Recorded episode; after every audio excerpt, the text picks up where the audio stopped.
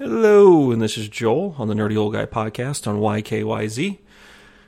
And I just can't get a break. I um, Cyberpunk has now been pushed back from its. I'm pretty sure it was supposed to come out in April.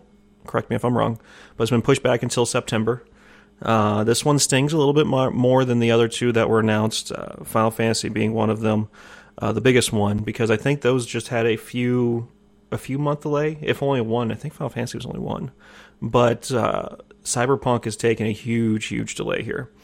Um, this one stings.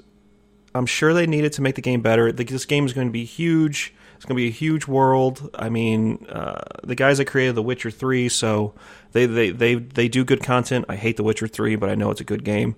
Um, and it's a huge world to have to build on. At the same time, Cyberpunk I always found to be a weird game to launch in April, anyways. This feels like a huge title that people have been waiting for from a huge company. Um, this developer is more of a seasonal. I feel like is more of a shopping season developer. These this is a pretty big game that can come out just before the Call of Duties and the Halos and all those. They it, it's a game I feel like that is probably going to have a better chance in September and at least at very least be more uh, popular in September than it will be in April.